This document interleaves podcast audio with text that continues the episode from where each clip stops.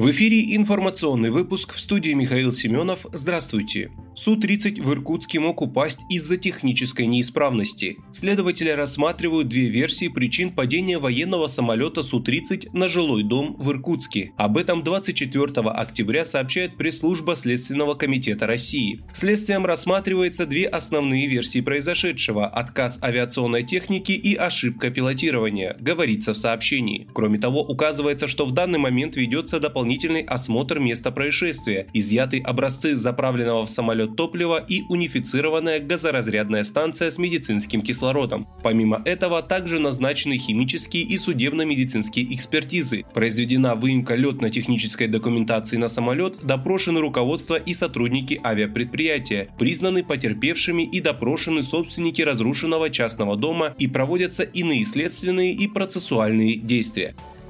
Глава Минфина России Антон Силанов оценил издержки банков при списании банками кредитов погибших в СВО. Министр выразил надежду, что случаев, когда банки будут списывать кредиты погибших, будет немного и они не приведут к издержкам банков. В конечном счете все вносят свой вклад в достижение задач, поставленных при проведении специальной военной операции. Банки тоже поучаствуют, сказал он. Ранее в октябре депутаты от партии «Справедливая Россия за правду» предложили списать кредиты мобилизованных за счет средств банков. Первый замглавы фракции Дмитрий Гусев обратил внимание, что фракция предлагает полностью погасить займ за счет средств банка, а не приостановить исполнение заемщикам своих обязательств на срок службы.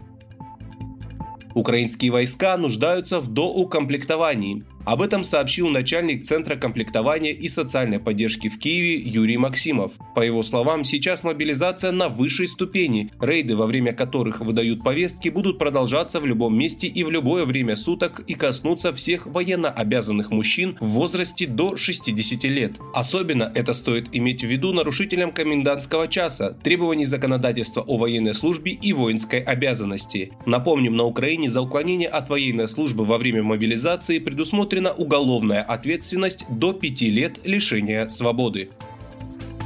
Лоукостер «Победа» подтвердил планы возобновить полеты в Турцию. Авиакомпания собирается летать в Анталию, также рассматривает Стамбул. Российский лоукостер по рекомендации Росавиации наряду с другими авиакомпаниями приостановил международные рейсы с 8 марта из-за риска ареста самолетов, зарегистрированных за границей и принадлежащих иностранным лизингодателям. Санкции, которые западные страны ввели против России после начала специальной военной операции на Украине, включают запрет на поставку самолетов и запчастей, отказ в страховании и техобслуживании. Лизингодатели обязали разорвать контракты с российскими авиакомпаниями и забрать самолеты По данным Минтранса, в марте 2022 года в российских авиакомпаниях летали 739 самолетов, зарегистрированных в иностранных юрисдикциях. Практически сразу после введения санкций началась работа по их перерегистрации в российском реестре.